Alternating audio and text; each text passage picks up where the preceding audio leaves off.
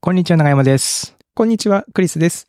おっさん FM は毎週金曜日、クリスと長山が気になった出来事やおすすめしたい本や映画をゆるゆるとお届けするポッドキャストです。今週もよろしくお願いします。よろしくお願いします。いやーもうお盆ですね。お盆が終わってんのかなこの、お終盆が、まあ、この公開の段階でおぼ終わっていて、わってんの大か。きな台風も通過しているはず。いやー、収録は今8月のね、13日にしておりますけども、うん。私あの16日からですね、今年は3年ぶり、4年ぶりぐらいに鹿児島に、はい、おー帰省。をすることになっているんですが、うん。ちょうど台風7号がですね、15か16あたりに関西を通ると。でも関西脱出してるってことですよね。えっ、とね、だから10、ちょっとでも台風が急に足が遅くなって、16に台風が居座られると新幹線で移動するんで、もしかするあとその計画運休とかそっか、なるほど。移動ができなくなっちゃう。すでにね、今日13日で15日はもう、えっ、と、名古屋から新大阪止めますってニュースでアナウンスありましたもんね。そうそうそうそうそうそう。う。うんいや、。ちょっとドキドキですね。なかなか、あれですね。うん。せっかくね、帰るって決めたんで、ほ、で、今回のホテルに泊まるんですよね。おあーのあ、実家の方に泊まるんじゃなくてそうそうそうそう。だからもう予約もしてあるしなと思って、ういんや、ドキドキしてますね。なんか周りの人の話を聞いたら、その時期にお休み取って旅行に行く方々は、なんかちょっとこう予定を変えてるみたいな、もうよ旅行をやめましたみたいな判断をされてる人も、あの天候を考慮してってことそうですそかね。うそう、まあなんかね、行く、行け、行けるかどうかやきもきするよりも、みたいな。あもう、リスケしちゃった方がいいだろうっつって。そうそうそう。はあ、はあはいやー、参った参った。まあ、無事にね、行けてるといいなと思っておりますけどあ、も。そうですね。はい。はい。あの、しょうもない雑談というか、この間、うん。あと、しょうもない話してもいいですか。 あ、どうぞどうぞ。あ しょのうもない話しょう大も好きななんで。い。はい。本当しょうもないんですけど、あの、うちの近所にたこ焼き屋さんがあるあるんですよ。ほう。夜、割と夜遅くまでやってるのかな。で、こう、あの、呼び込みをね、よくしてるんですけども。で、この間、あの、ボーカルレッスンの帰りに、その後カラオケに一人で行って、一人で歌ってですね、夜10時、10時ぐらいかな。うんうん。に、まあ、家にまで歩いてたら、まあ、ちょうどそのたこ焼き屋さんの前通ったんで、なんか、あ、美味しそうだなと思って、まあ、買って帰るかと思ったんですよ。で、そこはあの、トッピングがね、えー、5種類ぐらいあって、うんえー、なんでしょう、マヨネーズ、鰹節、青ネギ、青のり、一味唐辛子うん。が、もう自由にその、選べるんですね。全部かけてもいいし。ああ、うんうんそのたこ焼きたにこ焼きにあー、うんあ、そうじゃあこれとこれとこれつけてくださいっていうのをお願いするわけですね。お願いする注文するときに。うんうんんそうそう。で、あとそのたこ焼き自体も、普通のソースたこ焼きだけじゃなくて、そのポン酢とか、あーえー、なんでしょう。明太子、マヨとかなんかいくつかあって、こう、まあ、割とこう自由にバリエーションがあるんですね。バリエーションがあるんですね。で、まあ僕はその時、まあ夜も遅かったし、まあポン酢かな、みたいな。 その夜も遅かったしって、いろいろ。重くならないよね、ソースとかだとね、ちょっと ね。うん。かなと思って、ポン酢の場合は、あの、ポン酢、ポン酢が別で、別添えでつくんですよ。はあ、はあはあ、ポン酢でたこ焼きってでも言われてみたら食べたことないかも。え、ないっうん。てことポン酢のポン酢のたこ焼き食べたことない。ねないですか気がするああ、本当ですか結構ね、うん美味しいですよ。えこれ多分ね、このお店はね、あの、前にゲストで出てくれた川上さんも多分行ってると思いますね。このお店。え、それは何それ、ゆそそれをもって有名店であるっていうことあ、一応あの、近所の中で、あの、京都って、 たこ焼きのお店があんまななくないですかそう、あ、専門店ってことですかねそう。そうそう、大阪に比べると、はいはい。たこ焼きが美味しい場所ってあんまそななにないかなない確かに。ですよね。あんま食べないのかな。ね、練り、でも確か、にまあ言わ結れてみれ構ば珍しい、まあ重宝してるんですよ、うそんのたこ焼き屋さんを。で、まあそこで行くと、まあ元気にね、その、えーたこ焼きを焼いてるお兄さんがいて、うん。で、横ではその、まあちょっと同い年ぐらいのその女の子がね、こうなんかお会計したり、まあややってるわけですよ。で、まあまずま僕が店に入った時点でその二人がちょっとね、こう、プライベートトークっぽい、なんかちょっとこう、なんでしょう、バイト感の仲良し投稿してたんですよ。はいはいはいはい。まあままあ別にそれ微笑ましいじゃないですあ。か。うん。あ、なんかちょっと、ちょっとこう、えー、なんか、どっちかがどっちかに気があるのかなみたいなね、ちょっと思っちゃったりして。 あのその、おっさんのゲストの、感激ってやつですけうどわ、まあゲいいスんのですけど勘繰りですね、それは本当にうんね。それでまあ、うん僕もポン酢でお願いしますって言って、トッピング何にしますかってその女の子から言われたんで、うん。あーでもポン酢だから、マヨネーズはちょっとかなと思って、ああ、なんか分離しそね、マヨと一味唐辛子以外全部って言ったんですよね。う。ああ、はあはあはだからつまりその3種類、えー、鰹節と青ネギと青のりね。あ。はいっはていうい。ことで、まあ、マヨと一味唐辛子が全部って言ったんですよ。うん。で、まあ目の前でこうお兄さんが、もう僕の目の前にいるのはお兄さんの方なんですよ、どっちかっていうと。その女の子が斜め前に立ってるから、おお兄さんと喋っても別によか ったので、お兄さんが、はい、はい、じゃあ、その6個ピピッとこの箱に詰めて、うんで。そのお兄さんが、その、えー、女の子に、えー、トッピングは全部だったよね。そうです。とかって言ってるんですよ。んと思って。まあ僕もちょっと、その、カウンター越しだったから、んんって思ったんだけど、僕の聞き間違いかなと思ったら、そのお兄さんがまず、ま、初手でまずマヨネーズをつけたんですよ。つって。で、おと思ったんだけど、で、まあ早速ね、その一味唐辛子をしてかけて、まあ全部当然5、ご種類全部盛るわけですよね。うんうん。で、ああ、やっちゃったなと思ったけど、まあ別に僕もその、深いこだわりがあるわけじゃないんで、別に乗ってでもいい。絶対ね、いいわそれじゃなかったらだ食えねえっていう話じゃないってことですけでなね。いないい。ない、全然ないし。うーん、と思って、まあまあまあ別 にね、そのぐらいのことで 言ってもなとか思もうっ クリさんのて、顔が目に浮かぶわ。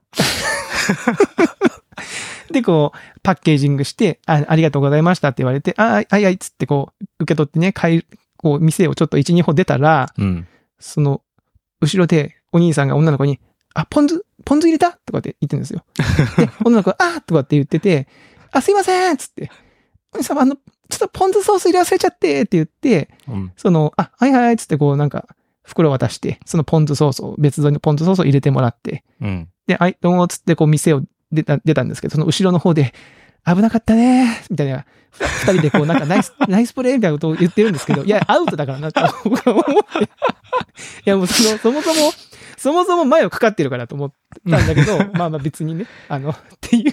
もう、全然ポンコツじゃないですか。でいやいやなんだけど、まあまあ、うん微笑ましいなと思いながら、ちょっと僕だ、僕だけ、その場にいる僕だけが面白かったっていうね、話なんですけど。ちょっと浮き足立ってたんですかね。ねな店な員んさかんも。こう、わかんないな。んかね、ふわふわっと。うん、でもまあ楽しそうにバイトしてていいなと僕は思いましたよ。ああ、そういうのね。やっぱ楽しそうに働くっていいじゃないですか。そういうの取り戻す、取り戻せないですもんね。もう取り 取り戻せない んで。やっぱ働く時ってなんかね、せっかく働くんだからこう楽しく働きたいよねっていうその思いなのんか、ありましたアルバイトしてて、うん。その女の子とかと、こうなんかちょっと距離が近づいたり遠のいたりみたいなこといって。やもうない、まあまあ、もうないですね。 なんかあった僕はな 一日で辞めた引っ越しのアルバイトありましたよ。あ、一日で。おううん、引っ越しのアルバイト、あの、まあ、日払いのやつ。うん。に行ったんですよ。行って、い一生懸命働いて、一軒目引っ越し終えて、うん。終えて、ああ、疲れたみたいな、その爽やかな感じで、その一緒にね、バイトに行ってた、何、5、6人がいたんで、お疲れ様でした。いやー、疲れ、なんかなんか、なかなかサクサク終わってよかったですねって言ってたら、その、そのバイトにめちゃめちゃ来てるであろう、結構年上のおじさんが、しみたいな、しみたいなこと言うんですよ。うん。いや、あんまり楽勝みたいな顔してると、もう一件行かされるから、み たいな。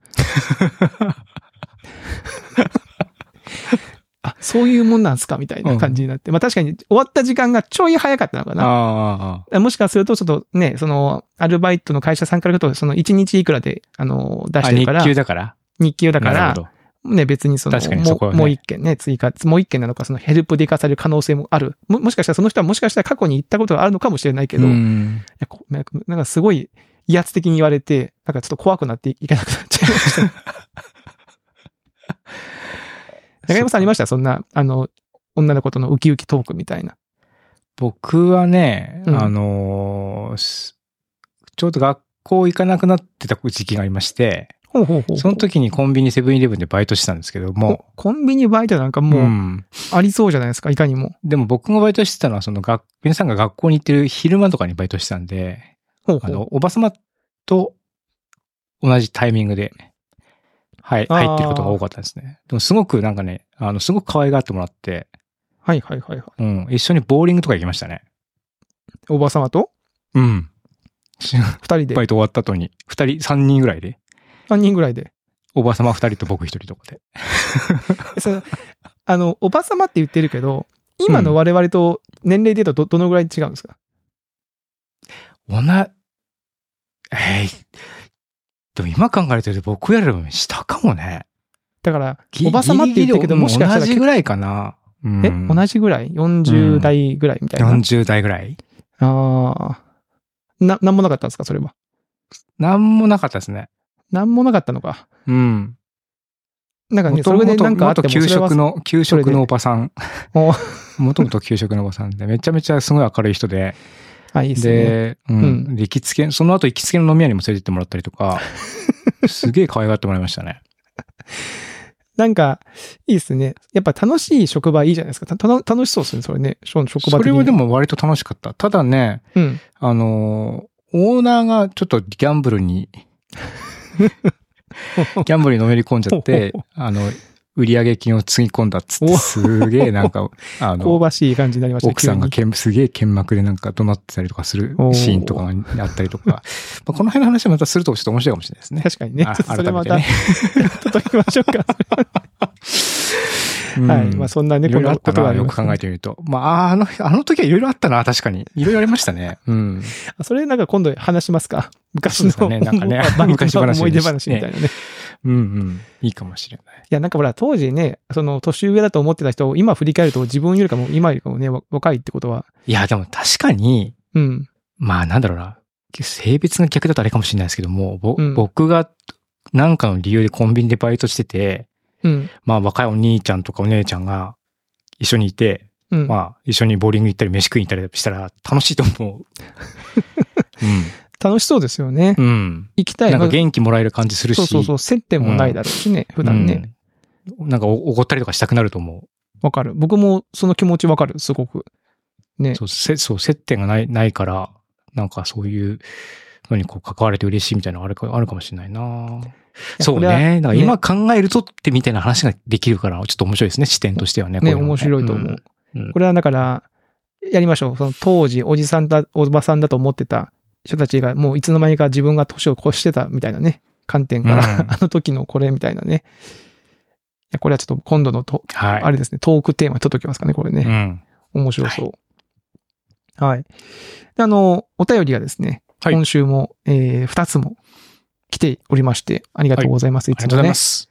ありがたいですね。早速読み上げさせていただきます。はい。えー、くしーさんですね。お、串谷さん、ありがとうございます。ホットテックのくしーさん。ありがとうございます。ありがとうございます。はい、えー、こんにちは。先日ご案内いただいたおっさん FM のディスコードに早速加入し、リスナーの皆さんとワンワン盛り上がることができて楽しい毎日を過ごせています。本題です。私の家の近くには、セブンイレブン、ファミリーマート、ローソンのメジャーコンビニが50メートルほどの狭い範囲に密集しています。おー。どこに行くのも距離的にはほぼ変わらないのですが、私はセブンイレブンにばかり行きます。むしろセブンイレブン以外には行かないくらいセブンイレブンラバーです。もえー惣菜のラインナップやカップラーメンなどのプライベートブランド展開が肌に合うからと自己分析しています。お二人は好きなコンビニなどありますかと。うあーありがとうございますね、串井さん、ディスコードで参加してくれて、めっちゃ盛り上げてくれますからね。いや、本当 ね、ありがたい。うんすごいなって思いますね。本当です。この間のうん熊尾パパさんがゲスト会ね、あうんの、うんホットテックにゲストはいはにい出られ出ててましたねうんいて、その、なんか、お礼が、なぜか、おっさん FM のディスコード上でやられているって、よく、よくわかんないっていうことにな ってましたけうどん。ありがたいですありねがと。うございます。うん。あの、コンビニはね、確かに、ありますよね。自分が好きなコンビニって。はいはい、わかります。うん。わかります。僕はね、ファミリーマート、ローソン、セブンイレブンの順に遷移していて、今はセブンイレブンですね。あ、遷移してる。うん。じゃあ、もと昔もとはファは、ミ、ファミマキンあり。うんもうちょっと言うと、ファミマ、ファミマキの前に、サークルケーキがありまあ、すね。サークルケーキがあった。うん。サーク大学の時にサークルケーキが近くにあってよく行ってたのと、え、サークル系って今見ないですね。あ、あれなんか、どうだったんだっけサークル系って、なんか、合併したちょっと調べてみようか。調べてみる。るか。サークル系は、あ、でもともと海外のブランドなのアリゾナ州とかよ、なんか書いてありますね。ファミマのブランド統合。ファミマになった。ファミマになったのか。サークル系は、ファミリーマートになったんだ。うへんえ。サークル系の系って何だったんだろサークル系の系は、確かに、でもそれは、あれじゃないですか。あの、海外のやつを見たらわかるのかな。サークル系は、なんか創業者とかそういう、ケイズ、ケイズフードストアっていう、ケイっていう、ああ、本当だケーズフード。 K-I-K-A-Y っていうか。でも、フレッド・ハーベイさんですけどね。じゃあ、ケイって何な、なんなのスーパードクターみたいな感じです スね。ーパードクター系、サークル系。まあ確かに、まあまあ系。まあまあまあ、まあ、今はファミマだ。じゃあ、じゃうあ、んファミマ、ファミマ機ですよ。そこフはァもう。ミマ機だったのかな、であと、うん。大学の時に結構ね、麻雀をしてたんですね、友達と。うんうん。で、その友達の家の近くにファミリーマートがあったんですよ。うん。で、毎朝、当時、コンビニのレンジでチンして解凍するタイプの冷食みたいなやつが、あの、フードメニューがあったんですよねあ。ーははははは。で、よくその、早朝、何、6時、7時ぐらい、徹徹夜麻雀が終わって、うん。うち帰るかって言って、そのファミリーマートによってそこでそのエビピラフみたいな、やつをを買って帰って食べて寝るっていう生活が、すごい至福の時だったんですよね。超不健 康。うん。あれで何キロか太りまし たね。あれのツケを今払ってますよ、僕は。あうん。で、まあ、ファミリーマート結構親しみ、まあ、近かったってのもあって行ってて、ー。で、ロローソンは、まあ、やっぱあの、ローソンというと、あれよ、唐揚げくん。唐揚げくん。唐揚げくんがやっぱね、うまいですよね。唐揚げくん美味ししいですね。くん確かがに美ね味しい。う。うんん。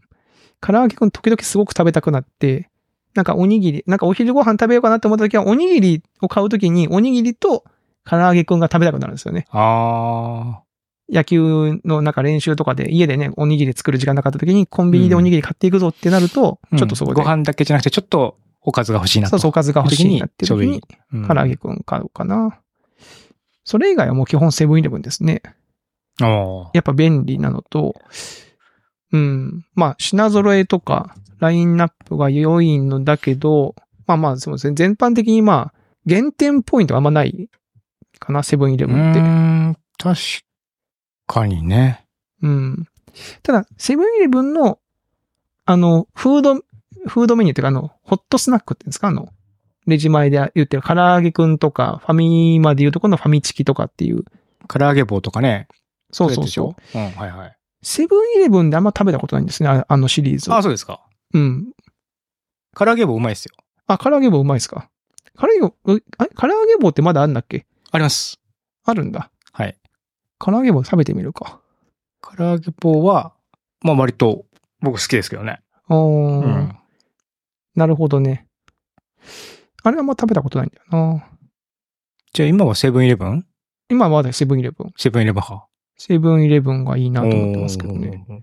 長山さんどうですか僕はさっきも、ちょっと雷鳴ってる雷になってますね。ゴロゴロ言ってるけど。まあ、これがフィールドレコーディングってやつですよ。全然、雑全然。意味が違うから ね。うん。えーっと、セブンイレブン、そう、セブンイレブンはさっき言った通りバイトもしてたんで、セブンイレブンは結構、なんですかね、自分の原点的なとところがあります ね。え、なんかほら、よくアルバイトしたお店がすごく好きになるパターンと、うん、うん。なんかバイトしすぎて、あんまりこう、なんか自分が使う側になれないみたいな。はいはいはい。パタそーンれもあると思います。両方わあるかじゃるなわかるいですかわかる。うん。長山さん的にはその、いけてる方だったんだ僕はなん、かね、割と、まあ、さっき言った通り結構楽しくバイトしてたんで、セブうん、ンイレブンはうーん。なんか、セブンイレブンは割といい思い出が多いですね。まあ、やること多かったですけど、うんうんう。うんん。唐揚げ棒も作りましたね、よく。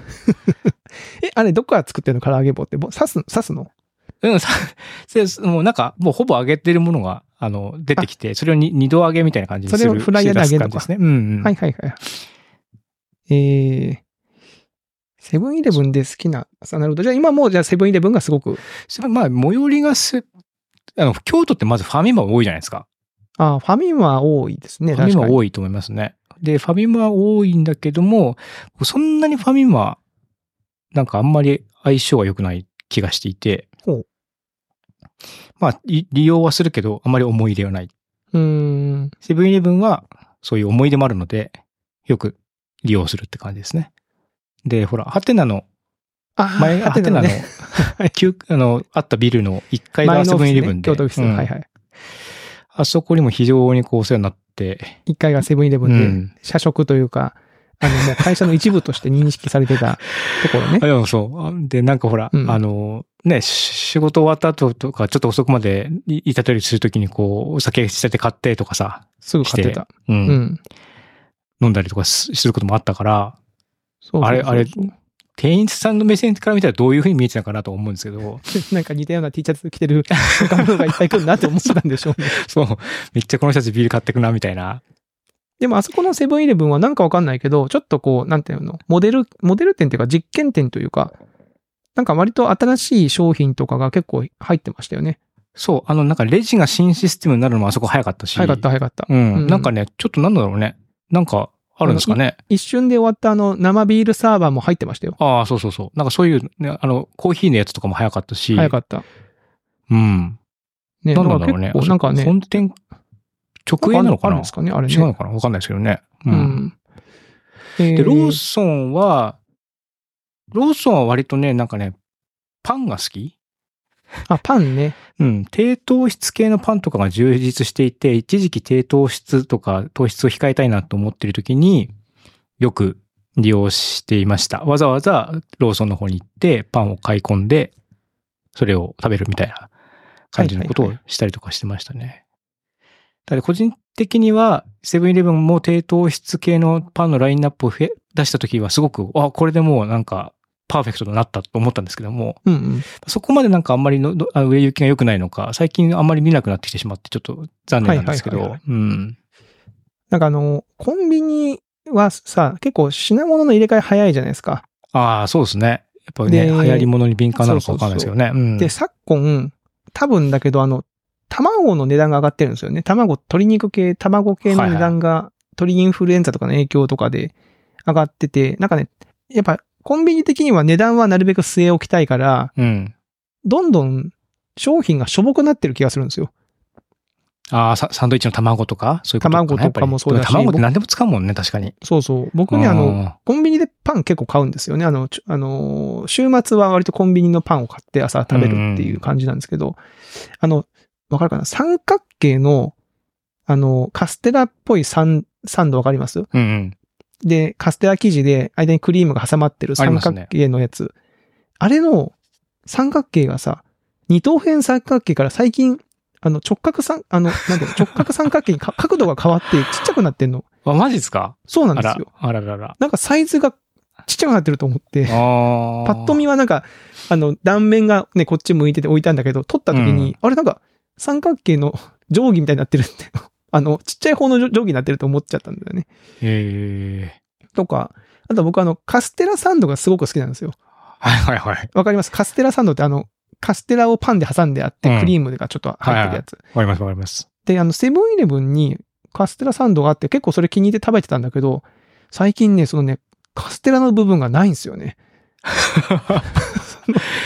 そっかそっか。パン、パンにさ、クリームが挟まってるサンドになってて、いや、カステラ、カステラが欲しいと 思っちゃうんだけど、カステラやっ行方不明になっちゃったんですぱね。そうそう、でもカステラ多分高いんでしょうね、多分ね、今作ろうあーと思まうあ、と。ちょっとね、卵たくさん使いますもんね。うん、っていうので、ちょっとなんか、お気に入りの商品が、なんかどんどんなくなっていくと、ちょっと悲しいな、みたいなのは。ああ、セブン、うん、セブンイレブンゆで卵とか値上がりしてた気がしますもんね。ああー、そうそうそうん。で、割となんか僕もそのさっきクリスが言ってたみたいに、うんうんおにぎりにゆで卵つけるみたいなの結構やってたんですけども、う。はいはいはいはい。なんかちょちょっと気軽につけられる値段じゃなくなってきたぞみたいな。あ、そうなのそんなに上がってんの、いや、まあ、いや、うん、うんいや、まだまだ買える全然値段なんですけども、はいはいはいなんか今までの感覚からは、ああ、上がっとるな、みたいあな。あ、まあ確かに、感じにやっそぱなのっ数てしまう十円で付けられるのから、うんまあ別100円にに、そうそうそうそう。するそとれがってね感じ、うん、ちょっとこう、気になってくる値段になってきたりとかして、なかなか大変なんだなぁと。う。うんん。まあ、でもそういうのを見ても、たと、まあ、総合的に見てもセブンイレブンが、まあ一番安定はしてんのかうーなっん。ていう。カレー祭りがね、今やっててね。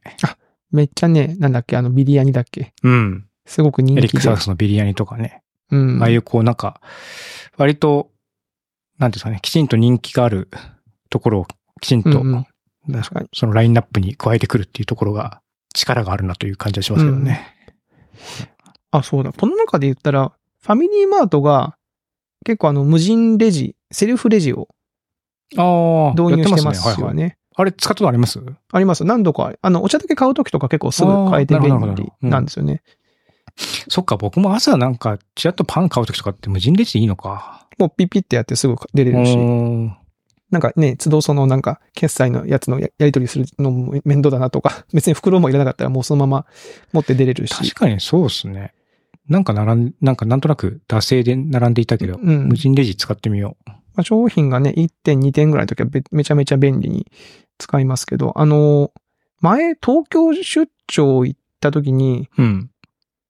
コンビニ行った、なんか東京のコンビニって結構海外の方が、あの、店員さんしてることが、あの、多いなと思っ思て。たんですよ。まあ、行く時間帯とかにもよるんでしょうけど、うん。僕はあの渋谷とかにね、泊まったりすると、渋谷のあの近辺のコンビニに夜行くと、結構海外の方が、あの、アルバイトとして働かれていて、で、この間、なんか、なん、え半年じゃないな。なんか、ちょっと前に東京出張して行った時に、とうとう、その、店員が日本語喋れないから、うそんのレジはセルフレジ使っ、限定ですみたいなおお ー店があって、なるほど。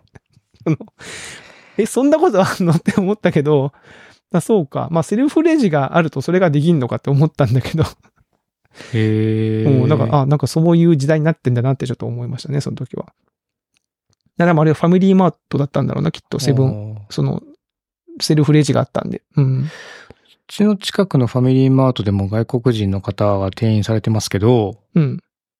僕もアルバイトしたことがあるからわかるんですけど、でもコンビニのアルバイトって難易度高いと思うんですよね。高いと思うわ、だって。よくなんかその他国というかね、僕、言葉がわかんない。まあまあまあ、うんうんまあ、ここ勉強はしてると思うんですけども、だ僕仮に他の国のえコンビニでバイトするときになると、公共料料金とかなんやねんとか、はいはいはいはい。ね、なんかそう宅急便とかさ、わかるわかる。いろんななんかチケットを販売しなきゃいけないとか、なんとなくその、ね、コンビニで働くって言った時にパッと思い浮かぶのが、そのレジの対応というか、お客さんが来てピッピッピッってやってうおん金、ね、受け取って生産して、っていうのが、ま、ま、パッと思い浮かびますけど、僕は。でもやっぱ品出し、品そう物を品こ出うしなとんか、か、はまあ、発注やってるかどうかわかんないですけども、ねまあ、、発注作業もあれば、そういったさ、そういうそのスナック作るっていう、そのね、唐揚げ棒を作るとかって、そういうこう、調理もしたりとか、で、さっき長山さんがおっしゃってた宅急便だ、公共料金だ、うんそうそう、細かいやつ。うんうんあって、コピー用紙の紙が少なくなったら入れたりとかするんですよ。えーうん。めちゃめちゃ大変じゃないですか。そう。で、時間があったらね、その、ち陳列棚の、うん棚の整理もしなきゃいけないし、で、細かいマニュアルもめっちゃ細かい、もう、全部マニュアルに記されてるんですね、やり方が。ほうほうほうほう。とあ、だからあれ全部英訳されてるのかなまあそう英語がつわ伝わるとも限らないしな。そうですよね。うんなかなか難しいですよね。でも、その、レジ、レジの対応ができませんっていうことで、まあ結構その、難しいレジ系の業務が一切こう、覚えなくてもいいってなるなんと確かにね。わけですもんね。うんその品物の管理だけしてればいいとうんかうんなってくると。まあでも大変ですよね。コンビなニかの。なかね、なかなかやることたくさんあってね、うんすごいなと思いながら。そう、だから僕はコンビニの店員さんとかに横柄な態度に取ってる人とかたまにいるじゃないですか。いるいる。ああいう人たちはちょっと僕はまあその働いていたという経験もある分、うん。すごくこう、あそういうのを見ると気分が悪くなってしまう。わかまある。別に気分がいい良くなる人はいないと思うんだけ ど、うんななんんかこうでそういうことを言うのかなって思っちゃう、やっぱり。うんいや、なんかわかるわ。すげえ文句言ってる人いるもんな。うん。なんか、横柄な態度でね、注文したりとか。そね、あれは本当に嫌ですね。う。ね。まあれなんであんなだか態度取っちゃうんだろうね、人間ってね。本当らなんなんですかね。うん。うん。なんか大きく出てしまうっていうところがあるのかな、うん。レジの向こう側にいる人に対して。ね。同じ人間だぞ。そんなに、そんなに高い給料もらってないぞって思うんですけどね。本当だよね。なんかそういうことするからどんどん働き手もさ、少なくなっていくしさ。うん。なんかよ、ね、自分の、自分が便利に使う環境なんだからね、気持ちよく働いてもらったらいいのになっていう気もしますけどね。うんあの、お金投げる人とかいましたよ。僕もレジしてる時に。え、マジで、うおん。金投げる人いるのそう。再生箱ちゃうのってね、 言えばいい。外しはしないけど、その、台の上にポーンって投げてくる人とかさ。 ああ、はいはいはいはいはいはい。ああ、わかるな。なんかすごいなんかこう自分の思った通りにならなかったらすごい文句言う人とかね、うん。言うもんな。うん。大変。トイレ掃除とかもあるんでしょあれ。トイレ掃除ももちろんしますよ。いや、もうたま大に変そう。うん。まあ、そうここの辺の話もやっぱいろいろあるね。ちょっとこの辺ね、あ、すいません。クシンさんのね、質 問、コそうンビニが好きですそうですっていねうの全く無視してるけど、まあ、まあ、コンビニでもやっぱり我々はだから生活に密着してるから、こう、やっぱり皆さんいろいろ話す、話せるところはあったりす話せるるとと思う思いますよね。うん、だってコンビニだけでね、3本ぐらいいいけるんじゃないですか、これね。なんか、いけちゃうかもしれないですね切り口でいけますよね。ううんんうんありがとうございます、クッシーさん。はいまた、ちょっと、ということで、2人は、だから、セブンイレブンでしょ企業セブンイレブンか。じゃあ、串井さんと一緒で。まあそうそうそうそうセブンイレブン人気あるね。人気あります。あ、うん。あともう一個は、セセブンイレブンが好きなポイント、僕もう一個だけ言っとくと、はい。あの、僕の好きなビーズと結構コラボしてるんですよ。あ、 それはでかいですね。で、結構でかい。こあ、れはでもそういうのでもきっとあるんじゃないですか。なんかローソンとか結構アニメ系とかのコラボとかあったりするじゃないですか。あるある。るある。うんお笑いのね、ラジオがかかってるのかなファミリーマートとあかあるね、ファミマとかね、うんそうそう。だからそれでこう、なんか芸能人とか、そう、好きなアニメとか、そういうのでこう、そのコンビニに親近感がなるなるね、ねうんあるっていうのは、それぞれあったりとかしそうですよね。ビーズ、ビーズ。うんいいですね。な るほどす。いません。はい。そうか。合宿免許ワオみたいな、に親近感がある人はファミリーマートかな。何それ 何それ合宿え、何それ合宿免許え合宿免許ワオ知らないんですか何そ合宿免許合宿免許なは。合宿何免許の CM がずっと流れるんですよ。ファミリー、ファミマだっけあれ。あ、店内放送で。何それ合宿免許ワオうん。えー知らないそれ。あ知らないですか合宿知ら免許なはい知らない。あ、免許を取ろうっていう。あそうそうそう。免免許許のうん。合宿免許取りま、取るっていう、ストローゼっていう、そういう。えーあ、っていうかさ、そもそも、え、それって昔からそれ。合宿免許ワオは結構長いんじゃないですかね。あ、そうなんだ。でも最近逆に言うと聞かねえな。なんかほら最近よく考えたら、コンビニに長居すること少なくないですか立ち読みしなくなったでしょ立ち読みもしないし、イートインも最近使わないし、ね。あんまね、ちょっとね、でもたイートイン立ち読みがちょっとこう下火だから、か、なんかあんまり長居しあー確かてに、シューってスーって通り抜けるっていう感じはあるかもしれない。あとみんなほら自分でイヤホンつけてるから、店内のやつあんま聞いてないよねあ、。そういうのあるかもしれないですね。確かに。うん。なんか人の Bluetooth を勝手にハックして、その強制的に店内放送を聞かせるみたい なさ、ちょっとディストピアっぽい感じだ ね。ね、自分の好きな音楽そその代わり、 その代わり、なんか AirPods がめっちゃ安いみたいな感じでしょ安いね。そうそうそう あの、それのアプリに入ってると、ちょっと安く買えますみたいな。あねーうわーすげえやだ。パーソナライズされた CM が合宿免許はおっつって入ってくるんでしょやだ なーああ、まあいいや。はい、すいません。もう一つの方のね、お便り行きましょうかね。はい。はい。えー、早起き大権現さんですか 面白い名前だな。面白い名前ですねごいはいめっちゃ早く起きそうですね、これ。早起き大権現さん。はい。えー、クリスさん、長山さん、こんにちは。はい、こんにちは。初めてお便りします。春頃よりおっさん FM を第1回から拝聴し始めて、やっと全体の80%まで来たので、そろそろお便りする権利を得た気がし ます。いや、全然、いや、もうい、もう別に、きね一回でも初回でも聞いていいですけど、いい一回ね、いつでも出していただいて結構ないいんんでですよ。ははいい。えーエピソード220の、えー GoPro 紛失事件見つかってよかったです。えー僕も車の鍵をなくして気がついたのがド深夜。おスーペアの鍵は2本あるけど、所在不明の鍵がある時点でやばいってことで、警察庁のサイトで落とし物検索あをすると、うちの鍵らしきものがバッチリある。やっぱり落としてたんや。誰か届けてくれはったんや。ありがとう。ってことで、翌日に最寄りの交番へ行きました。えークリスさんがおっしゃってた通り、ほんまにあんたの鍵かって感じの本人確認があり、えー鍵の形状と書いている文字、えー書いてる文字、車のメーカー名からキーホルダーの特徴や色などを聞かれて、えー答えて、最後におまわりさんと一緒に駐車場まで行って解錠して、確かに自分の車の鍵であることを証明してやっと戻ってきました。ううんん。最終的には手元に帰ってきてよかったものの、おっしゃる通り名札をつけておくとか、鍵の写真を撮っていくとか、何かしら対策が必要かなと思いました。えーまだまだ猛暑の日々が続きますが、長山さんもクリスさんも体に気をつけて、えーお過ごしください。これからも楽しみにしています。というお便りですね。あはい、ありがとうございまりがす。とうございます。これ僕初めて知ったんですけど、落とし物検索っていうページがあるんですね。あるんですはね。い僕も初めて知った。しかもこれ何全国なのなんか、リンクを踏んでいくと、その、各都道府都県道府県出ますよね。出る。逃げた動物も探せますよ。へえへーすごいね。え、でも逆に言うとさ、うん。こんなんないかなみたいな探すこともできるってことそうなんじゃない試しに今検索してみたらできるんじゃないですかその。へえ。へえ。なるほどね。こんな便利なところがあったんだ。おーこんなのがあるんだ。だから京都市で AirPods とかできるわけでしょ、これ。まあ、エアポッツめっちゃありそうですからね。うん。右か左かみたいな。現金も検索できるの。へえ。えー、あ、めちゃめちゃ現金落ちてんだけ ど。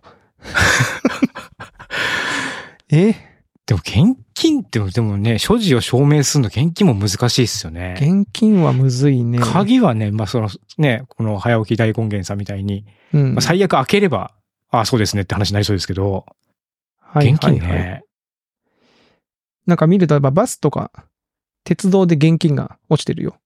えバスとか鉄道で現金が落ちてる。ああ、やっぱ落ちるんだ。うん、なるほどね。こういうところで探すと便利に探せる。はーうーん。これも逆にこう、ビッグデータ的にここに行くとお金がゲットできそうみたいな、そういう確率的な話になその落とし物によって、うん。うんこのデータによって。そうそう。傘はこの辺が落とし、落とされやすいとかさ。ああ。意外とね、落とし物かどうかみたいなのって、あれですもんね。結構、わざと置いてるケースもあるじゃないですか。傘とか。持って帰るのめんどくさいみたいな。ああ、置いてっちゃうみたいな。うんああ。あと現金も多分、その1円でも届け出があった時は、なんかその処理しなきゃいけないわけですもんね、警察としては。そうですよね。ねああだから。ああうん。その辺も結構大変ですよね。その逆にめちゃめちゃ高額、いくらぐらいだったらこう、警察に届けずに、なんかちょろまかしちゃおうっていう人にな、あんのかね。だから統計取るとその金額帯だけスポってこう少なかったりするのかな。統計むず、でもむずいんじゃないですかね。別にその均等にね、落とされてるわけじゃないからな。確かに。例えば長山さんこう、い やまあまあ、基本的に我々は拾ったら届け出ますよ。はい。、届け出ますけど ええあの、なんか、ちょ、その、例えば、こう100円が落ちてましたとかは、ちうんょっと、あの、持っていくのめんどくさいなとか思うじゃないですか。その、100円ぐらいだったら。別に、あの、ちょろまかしたいというよりかは、単にその、交番に持っていく手間がかかるな、みたいな。そうですよね。でもこれがさ、例えばその、100万円が落ちてますと、さすがにさ、ちょっとこう、100万円出そうってなるじゃないですか。うんうん。困ってる人が、人がいそうっていそいううイメージがみた、まあ、すごくわかりますもんね。湧きますもんね。だからその、その辺の金額感で、でもその人によってはね、こう、ちょろまかしてしまおうみたいな、思っちゃう人も、まあ、中にはもしかしたらいるかもしれないわけで。うんうん。なんかその、その辺のね、なんか、あのー人間とその落ちてる金額とのその行動の関連性は気になるところですね。なんかね。どのぐらいの金額だったら人間は持って帰ろうと思うんだろうかみたいな。うん。クリスさん、交番に落とし物届けに行ったことありますあー、えっとね、あるある。鍵かな鍵鍵ですね。あの、自転車で、野球の帰りに自転車で走ってたら、うん。僕のちょっと前を走ってる自転車の人が、豪快に鍵束を落としていったんですよ。鍵束。うん。ガチャンっつって。おおなんかあの、刑務所の監修を持ってるような やつ変な、鍵玉ってその、なんだろう、銀の丸いやつがあって鍵がいっぱいかかってるじゃなくて、 あの、うん普通になんだろうな。あ、そういうんじゃないんだ。家のなんか、家とか、なんかいろんな鍵がこう、ついてああ、るはいはいはい。キーホルダーにキーホくっルつダいーてみるみたたいな感いなやつじの。あで、多分明らかに家の鍵っぽいなみたいなのがあったから、多分、あ。うんうん。でもその、それを落ち落ちてるのを拾ってね、拾うためには僕止まるじゃないですか。うん。で、止まって、その、パッてパッて見たらもういなくなってたんですよ。あら。であ、ちょっと追いかけてみたけどいなくて、えーと思って、そのまま交番に届けましたね。さすがになんかすぐ届けてあげないと、うん。あって思いそうって思って。うん。それぐぐらいかな。それぐらいなはず。長山さんあります僕は、すごく、中学生ぐらいの時に、うん。道路に寝袋が落ちてまして、寝それを袋なぜがか落ちてたの、多分なんかキャンプに来た人が、まあうち住んでるの山だったんでね、キャンプ場とかもあったんで、まあキャンプに来た人が、まあ多分屋根とか積んでたところから落っこと落っことしたりとかうんうんうんしちゃったんだろうなと思うんですけど、だからそれが急、それを発見して、なぜか友達とこれを交番に届けようって話になって、交番に届けたっていうことがありましたね。寝袋ってどういう状態で普通になんかもうちゃんと、なんていうか、あの、寝袋ってほら、くるくるくるって巻いてさ、うん専用ケースみたいなやつにギュッギュッと詰めるじゃないですか。あーはいはいはいあまあの、ギュッギュッて詰まれ、詰められた状態で。はいはい、パッキングされた状態、うんそう、パッキングされた状態で。はいはいはいなんかうん。なるほで、ど、なるそほど。れをなんかね、ほうほうほう。うん、まあ多分半分、興味本位というかね、一度その、 警察に落とし物を届けてみたいという、あ気あ、持どちんが半分な手続きが待ってるんだろう、うんみたいな。うん。んもう半分はまあ人助けみたいな気持ちうでんやったことありましたけど、思ったよりも面倒くさくて、 途中でなんか後悔しましたね。結構ね、書かなきゃいけなかったりとそかうね。そうそうそう。うん。するんですよね、あれね。うん。そうそうそう。わかる。まあでもまあ僕も落とし物を拾ったことってそんなに言われてみるとないな。うん。でね、なくし物といったら最近ちょっとでかいなくし物をしまして、ほう。あの、僕怪我したじゃないですか。あ、あ怪我っていうか骨折してね骨折うんううんんで、骨折して手術して、うん。うん。で、手術して、次の日はちょっと全然使い物にならなかったんですけど、その次の日、次々の日ぐらいから仕事はしてたんですけど、うん。結構やっぱりね、その痛みがあるので集中力というか、そういうところがやっぱりし仕事以外のところからかなり欠落してる状態がああるっていうのと、まあやっぱり術後なんかやっぱりちょっと体がむむくんだりとかしてたんですよ。ほうほうほう。で、ずっと今結婚指輪はずっと僕してたんですけども、すげえむくんでちょっとこう痛くなるから、外してとか、外してはつけてみたいなことしてたんですね。仕事するときに。で、まあいつもは置くとこ決まってるんですけども、その外したときに。うんうんうん。あの、い夢を見たんですよ、夜。そそれが夢その、うん。その、こんなとこに指輪置いといたら、もう絶対見つからんわ、みたいな指、いあの、夢を見る、見たんですよ。ほうほうほうほうほう。で、起きたら、だから自分に指に指輪してなくて、で、いつも置いてるとこもないんです よ。ほう。ほうほほ。うんでもうその後どこを探しても全然出てこなくて。ええ。で、その、だからそれで、しかもすげえ夢が気になっちゃって、その、いその、どこ、こんなとこに置いたら、指は出て、見つからんわって思ったところはどこかっていうのはわか、思い出せないんですよね、夢、夢の。 だからもしかしたら、その、なんか僕が無意識で、その集中力が欠けてる状態で、こう、ポーンって置いてしまったところを、その無意識化で覚えてて、ほうほうほうほう。無意識の僕が、こんなところに置いといたら見つからんわって思ったかもしれないじゃないですか。確そかれにが。ポンとこう夢の中に出てきた。で、かとしたら僕のこの潜在意識の中に、いおい指輪のありかがあるかもしれないっていうのがちょっと心の残りに残ってて、ほうほうほうほう。で、なんかもういつか思い出せへんかなと思いながらも、ずーっとこう、なんていうんですかね、もやもやしてる。もやもやしてるし、探してはいるんだけども全然見つかんない。え感じなんですよねえなるほど。じゃあ見つかってないんだ。いや、でも、これさ、結婚指輪は、あ、でもあれか、裏側になんかイニシャルとか、その結婚した日付とか掘ってあったりするのかなあ落とした場合ね。落とした、いうや、だからん、そうですね。それがまあ分かれば結構本人性高いかもしれないですね。結婚指輪落とした時に、特徴はとかって聞かれたとして、ちょっと説明難しいなあ。んまないですよね。そんなに特徴がある銀僕は指色で、輪してなかったからねな。わ輪っかになっうんてて、みたいな、そう全部そうだよ、みたいな、なっちゃいますもんね。ああ。だから、その証明するものって言ったら、もう本当にイニシャルとか、うん日付が掘ってやるぐらいだな。見つかんないかなあそれはちなみに、あの、言われたんですかその、なく、なくしたかも、みたいな。あ、もうそう、妻には伝えて。で、すげえなんかすげえ怒られ、怒られたりとか、うん言われる、なんかいろいろ言われるかなと思ったら、あ、うんじゃあ新しいの買おうって言われました。いいっすね。 うん。しょうがない ねすそれはげえんかすげえ楽しそうに。それはしょうがないね。うん。新しいの買わないと。うん、新しいの買おうっていうふうに言われて、いや、もちろん、もちろんペアで新しいの買おうっていうことなんですけども。それは結婚指輪ですからね。 ペアじゃないと意味がないうんそかうら。そうそうそうそうそうそう。うんあ前向きと思って、もう前向きで、前向きでいいっすね。前向きで面白いええでちすょっと、ちょっと助かりましたけどね、 気持ち的にね。それでなんかずっとね、もうなんかあんたはそうだから、こうだからって言われたらちょっとね、こう凹んじゃうなと思ってたんですけど確。かにね。うん。確かに。まあ出てくるのがちょっと一番いいんだと、まあ言っても長いことしてるんでね、思い入れがないかというとそうでもなくて。うんうんうん。もちろんそれは、それはそうでしょうね、それはうね。んうん。いそういうものですけども、ちょっとね、や、見つか残るとい念いっすねなことがあって、それねだからね、なんかこう、なくし、物をなくした時のこう、悲しさみたいっていうのはね、うん。やっぱ何何にせよありますよね。あるあ。る。うん。なくすとね、どうにもどうにもって感じですよねう。。うんん。これも僕もたまに、あれどこやったっけっていうやつが、1年、2年ぐらいしてから、あ、こんなところにっていうことたまにあるからな。ああ。そんな感じで出てきてくれるといいけどな。確かにそういうのありますよね。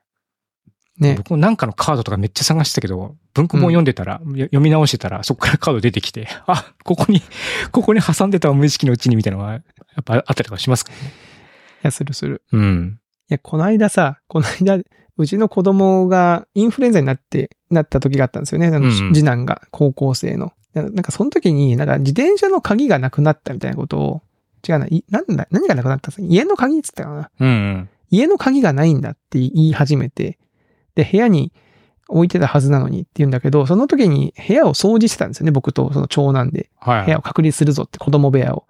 であの時に間違って捨てたんじゃないか的なことのニュアンスのことをほのめかしてくんだけどうん、いや時系列的に考えてそれはないからみたいな。その後を一緒にこうして病院に行った時に鍵持ってただろうみたいな説明をして。でどっかであれしてるんでって、もうそのへ探したんかって言ったらもう全部その部屋の中のありそうな場所全部出して、えー、カバンの中も出してひっくり返したって言ってて、言うから、うーん、え、あの日病院に行った時に着てたズボンのポケットとか見たんかって言ったら、そこにあったんですよね。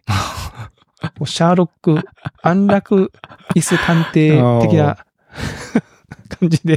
っていうか、そんなところに入れとくなよみたいなね。 うんうん。うん、でもまあやっぱ病気だったり、高熱だったんで、暴騰してたんでしょうね、多分ね。そうなんですね。ただちょっと普段と違う状況だったりすると、ふっとね、ね、なんかね、やっ別ちゃのうところんでに置いしちゃょっうてみね。たいなことにやっちゃったりするんですよね。はい。まず、長山、長山さん、その結婚指輪がね、見つかることを祈ってはい。ぜおりひま、す。見つかることを僕も祈ってます。お、はいと言ってたら結構いい時間になってしまった。そうです。ね。お便りありがとうございましたお。便りありがとうございました。はい。引き続き、あの、お便りたくさん、あの、募集しておりますので、はい。皆さんもぜひですね、トークテーマとか、えこんなことがあったぞっていうのを教えていただけると、我々も嬉しいでございます。うんはい。なんかこの間ね、チャット GPT にお便りを書かせてみたんですけども、おどうでしたなかなか、あの、面白かった。いや、面白かったかなチャット GPT にお便り書かし、あ、こん、こんな番組があるんだけどその、ってそうで感じすね。えっと、その、こういう番組をやってるんですけども、で、長山とクリスという二人がやってますっていうので、うんうん。一つ読むと、長山さん、クリスさん、こんにちは。私はいつもおっさん F の忠実なリスナーで、二人の雑談や人生相談に答えるスキルにはいつも感心しています。まあ、それ聞いてないですよ、この人。いそその人聞いてないよ、それ。聞いてないでしょうね。実は自分自身ちょっとした人生の岐路に立っていて、おっさん FM のホストである二人の視点が聞きたいと思いお便りを書いています。もうほう。私は現在長年働いてきた会社を辞めて、自分の興味があるエリアで起業するかどうか悩んでいます。もちろんリスクがありますし、失敗する可能性もあります。でも新しいチャレンジに興奮していますし、一方で現状を維持することにも安心感があります。えー長山さんとクリスさんはどうやって自分の人生の大きな決断を下しますかもし可能であれば、二人が直面した似たような状況や、その時にどう考え、どう行動したのか、そのエピソードを聞かせていただけると幸いです。おっさん FM の次のエピソードが待ちきれません。それではよろしくお願いします。おっさん FM の忠実なリスナーより。いい人ですね。なかなか。はい。っていうふうな。うんでもなんかおね、こう、いや、文章ちゃんとしてるんですけども、うん。なんかね、こう、 薄いなっていう、 ね。 薄い、いや、薄いのかな。いや、わかんないね、これは。でもこれはだから我々が今、長山さんがチャット GPT に書かせたって前振りをしたから、そういう風に聞いてしまいあーそまうかそしうかたけど、うん。だから、あのー紛れ込んできてたら、もしかしたらわかんないかもしれないですね。でね、ちょっと、もうちょっとカジュアルな感じにしてって言ったんですよ。うんうんそしたら、長山さん、クリスさん、いや、いつも楽しいポッドキャストありがとね。まず初めに言っておきたいのは、おっさん FM は最高だよ。あなたたちの雑談、本当に毎週楽しみにしてるんだ。そうそう、自分が普通に生活していると見落としがちなものの見方とか、二人の会話からいっぱい学んでるよ。最近自分も長山さんみたいに猫を飼い始めたんだけど、その話をポッドキャストで聞いたとき、まさにこれだって思ったんだよね。クリスさんのアドバイスも役立ってるよ。それと、あの、ラーメンの具材についてのエピソードは本当に笑ったよ。あれ本当にチャーシュー派それともメンマ派自分はやっぱりチャーシューかな。でも、クリスさんの意見を聞いてからはメンマも見直してるよ。あと、これからのテーマの提案だけど、二人が考えている完璧な一日の過ごし方について話してほしいな。時間がある時にのんびりと話してくれたら嬉しいよ。それじゃあ、これからも面白いトーク期待してます。またメールするね。こうなんか聞いてねえのに、聞いたような口で言ってくんの、何なんですかその自信の、自信のほどは。ね、うん、猫を飼い始めた話とかね、うん。。ラーメンの具材についてのチャーシュー派かメンマ派かっていううんやつとかね、まあ、一切当たってないんですけども、あたむしろなんで、なんでそこでメンマ、え、僕がメンマ派って言ってたってチそうャーシュだーから、うん、クリスさんの意見を聞いてからメンマも見直してるよっていうふうに、ってことなはぜか僕が若メンマ干上から、 若干そのなんか上から言ってくるみたいなこうねいや、。そもそもチャーシュー派かメンマ派が出たら、絶対チャーシュー派の方が多いに決まって んだから、なんで僕を逆張りでそのメンマ派にしたんだ、このチャット GP で。何なんだ何なんですか、もういや、面白 いな。はい。ということもあるんで、まあ、 はいお便りがあんまり来なかったら、ちょっと僕の方から、確えーこれをコピペしておきますの で、ぜこっそりと。ひぜひ、ありがとうございます。それもやっていきましょねあうるあるあか。る日全然こいつ聞いてねえよな、なんかおかしいな、みたいな、めあの、お便りが来たら、多分それはチャット GPT の仕業です。チャット GPT ねはい。確かにね。はい。皆さんも、あの、別にあの、チャット GPT っぽいお便りは書かなくても大丈夫 ですよ。ね、騙す、どこまで騙せるのかみたいなね。あの、はい決して別に不要ですので。はい。ありがとうございます。